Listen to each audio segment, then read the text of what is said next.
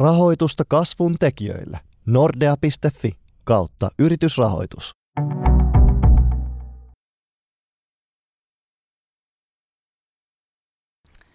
Tervetuloa Kauppalehden Kasvuyrittäjät videosarjaan, jossa tänään meidän vieraana on Kyrö Distillerin toimitusjohtaja Miika Lipiäinen. Tervetuloa. Kiitos paljon.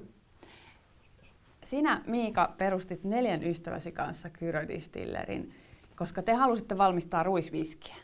Ja, ja tota, sitten siinä kävikin niin, että, että kun viskit oli vasta kypsymässä, niin teidän ensimmäinen tuote, rukista valmistettu chini, niin sanotusti räjäytti pankin, kun kesällä 2015 se valittiin Britanniassa maailman parhaaksi omassa laissaan. Ja sitten teille alkoikin tulvia tilauksia. Kuvaile, millaiset tunnelmat teillä yrityksessä oli silloin, kun te olitte rakentaneet tietoisesti ja systemaattisesti menestystä, mutta se tulikin paljon nopeammin ja ehkä isommin kuin olitte osanneet kuvitella. Kyllä, juu, näin, näin kävi ja olihan se tunnelma, se oli iloinen, se oli jopa riemukas, mutta se oli myös hengästynyt. Ja, ja kyllä siinä kesti meillä aika kauan ennen kuin me päästiin tilanteen päälle millään tavalla. Ja, ja se, mitä siinä oli vähän nurjapuolena siinä tuotannossa, oli se, että meillä oli kaikki yhdessä putkessa niin sanotusti, joten se sitten viskin tuotantoa vähän jarrotteli siinä, mutta kyllähän se oli valtava hieno tunne, että, että ei pelkästään Suomessa, vaan, vaan maailmalla meidät noterattiin niin isosti heti alkuun ja, ja toiminta lähti vauhdikkaasti käyntiin. Aivan, vauhdikkaasti lähti käyntiin. Sä kerroit, että siinä alun kovassa rykäyksessä niin moni asia olisi voinut mennä pieleen. Mutta mistä johtuu, että te kuitenkin selvisitte tästä tiukasta rykäyksestä?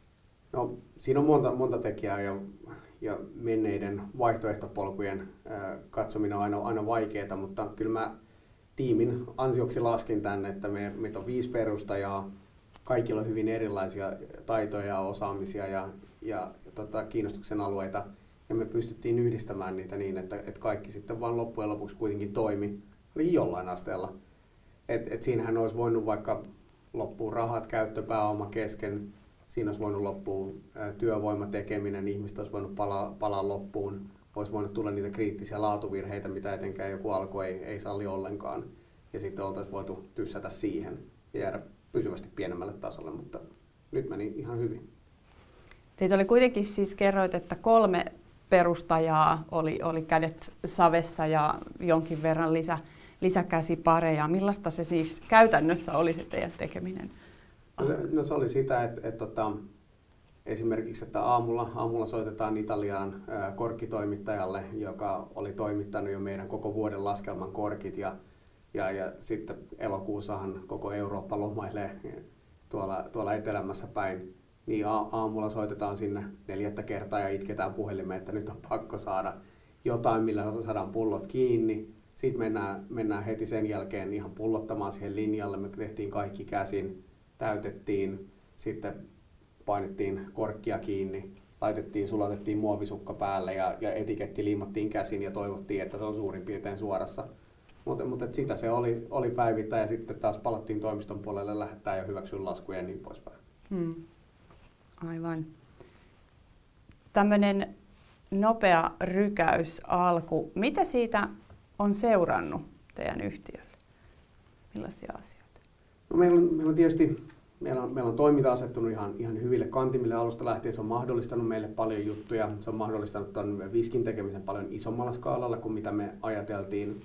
Mutta se on tietysti jättänyt myös vähän niin kuin erilaisia velkoja firman sisään. Et, et on, on asioita, mitä me ei vaan olla ehditty tekemään silloin pahimmassa rytistyksessä.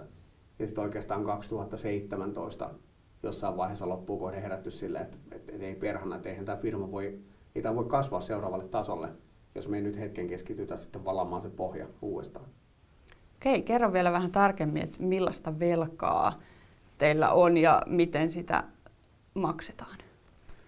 No niitä on useanlaisia. On, on johtamiseen, on viestintään, on henkilöstön ja hyvinvointiin, on, on kehitykseen – ja on, on jotain niin kuin investointeihin liittyviä velkoja, joita sitten pikkuhiljaa parantamalla käytänteitä, oppimalla, keskustelemalla porukassa, tuomalla taas väkeä yhteen, kun välillä oli se aika, että kaikkien piti vaan rauhassa saada nyt tehdä sitä omaa tonttia ja, ja, ja meininki oli niin repivää, niin nyt, nyt sitten kasataan taas jengi, jengi kasaan ja sitten mennään, mennään siitä seuraavalle tasolle, että, että siinä on osa sitä oppia, osa prosessien parantamista, osa ihan, ihan rahallisia investointeja, mutta pikkuhiljaa me ruvetaan nyt saamaan kiinni ja ollaan valmiimpia siihen seuraavaan loikkaan.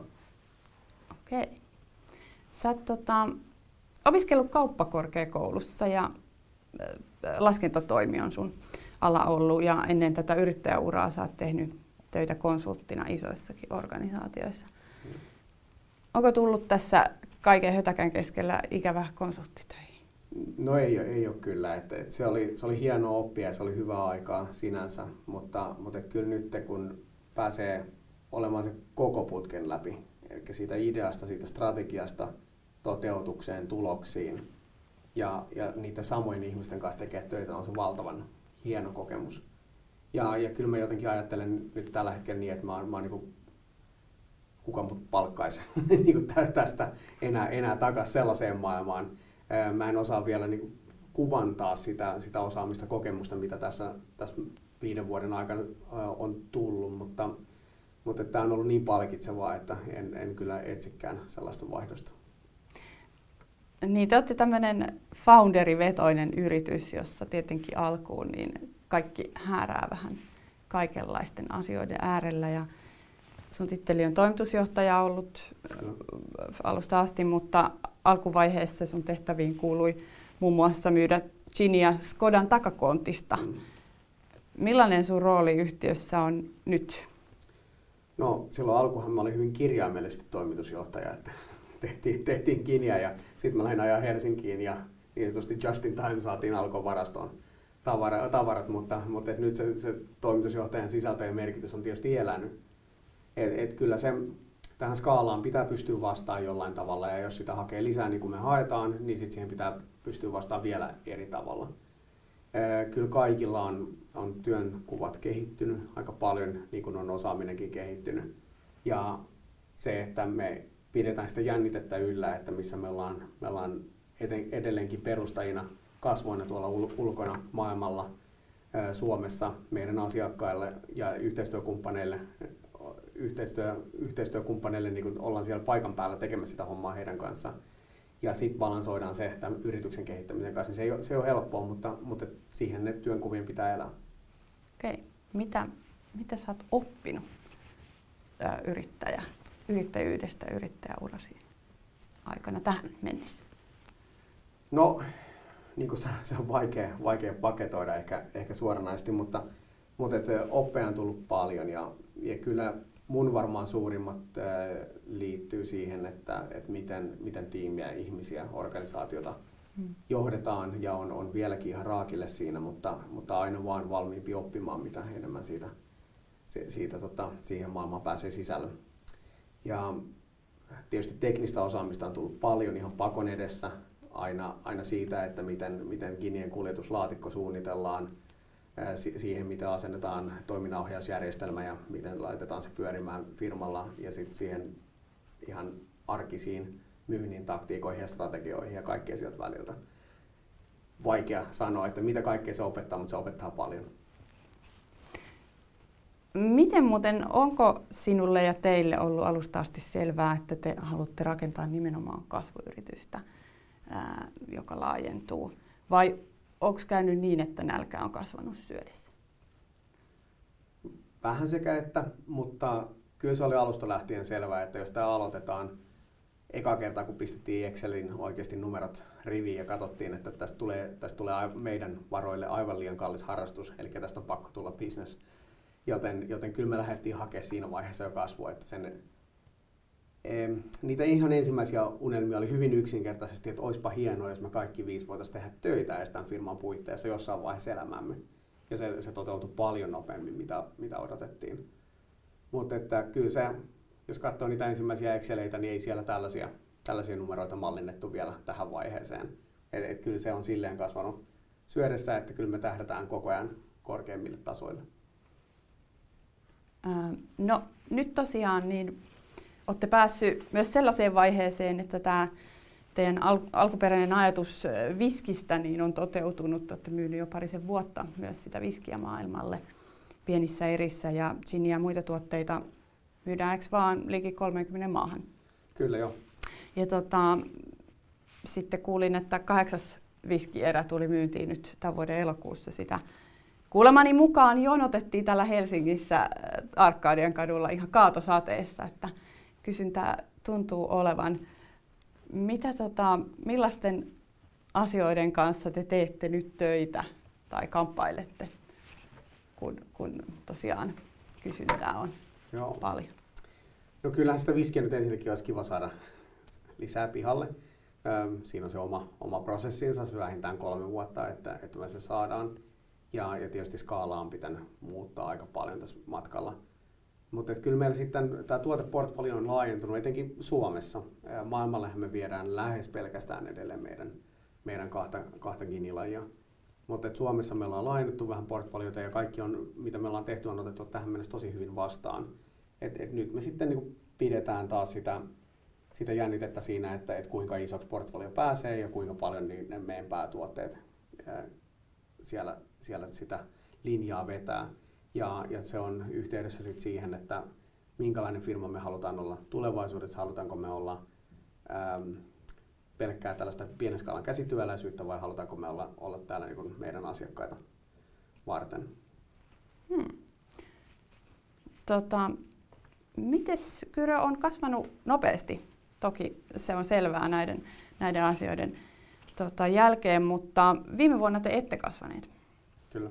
Ää, ja myöskin teitte aika isosti tappiota ja taustalla oli se, että olette investoineet rajusti viime vuonna 3,4 miljoonaa euroa uuteen viskilinjastoon ja rakennukseen ja varastoon. Ja se kuulostaa aika kovalta summalta yhtiöltä, joka liikevaihto oli viime vuonna 4,3 miljoonaa euroa. Mm. Miten se eikö yhtään hirvitä? No hirvittäähän se, mutta jos sellainen investointi ei hirvittäisi, niin sitten, sitten ehkä mun ei kuuluisi olla myöskään toimitusjohtaja. Että, että kyllä meidän, meidän se, mikä on ollut meidän perusluonne alusta lähtien meillä perustajilla, että, että optimismin taso on hurja, mutta että sitä sitten ää, tuetaan ja taataan se osaamisella ja, ja oppimiskäyrällä, niin se ideologia edelleen on siellä paikoillaan. Me tehtiin mittavat, mittavat investoinnit siihen, että me päästään nimenomaan meidän viskikapasiteettia kasvattamaan maailmanluokkaan. Ja, ja se maksaa. Se maksaa tuotannossa, se maksaa varastoinnissa, se maksaa nesteissä ja tynnyreissä, kaikessa. Ja, ja sen, sen kyttyrän yli on päästävä ja sitten kun se alkaa pyöriä sieltä varastosta ulos vähintään kolmen vuoden kuluttua, niin siitä, siitä vasta tulee bisnes. Eli me tehdään sellaista piiloliikevaihtoa nyt tuolla taustalla vielä seuraavat vuodet. Okei. Okay.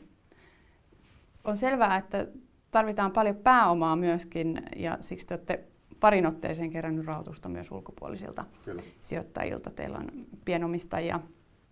Kerroit, että he ovat kumppaneita ja kotimaisia perhesijoitusyhtiöitä. Mutta tota, sijoittajat on myös mukana, mukana bisneksessä.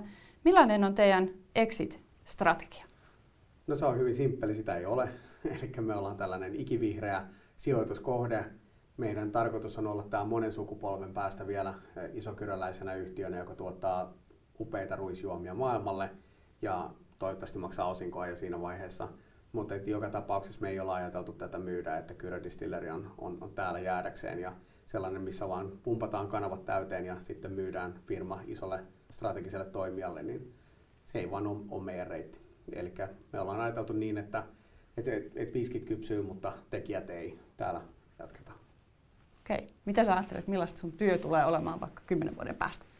En edes uskalla ennustaa. Meillä on jotain, jotain ajatuksia siitä, että miten se viski lähtee kypsymään ja, ja et kuinka paljon siihen tarvitaan varastoja ja niin poispäin, ja mihin toimiala suurin piirtein on menossa. Mutta et se, että miltä meidän, meidän työnkuvat näyttää, niin en osaa sanoa, ja siinä se, se uteliaisuus, se sellainen tietynlainen resilienssi ja, ja valmius muuntautua tilanteen mukana, mitä me ollaan tehty tähänkin asti, niin sen on, sen on vaan säilyttävä. Ja kerro vielä ihan lyhyesti, mitkä on teidän Kyrö-distillerin seuraavat konkreettiset stepit? No me ajatellaan niin, että se, että se viski on, on saatava onnistuneesti markkinoille, että, että se on tietysti ihan, ihan siinä ensimmäisenä. Mutta mitä mainitsikin jo aikaisemmin, niin me halutaan olla täällä enemmän enemmän kuin craftitoimia, enemmän kuin käsityöläistoimia, olla aidosti sitä meidän asiakasta varten. Se tarkoittaa sitä, että meidän pitää luoda esimerkiksi Euroopassa vähän uudenlaista myyntikanavaa, suoraan markkinaa, digitaalista kauppaa ja niin edespäin. Ja se on meidän toimialalla aika poikkeuksellista, joten pioneerityötä edessä jatkossakin. Kuulostaa kiinnostavalta. Tähän on hyvä päättää. Kiitos Miika. Kiitoksia.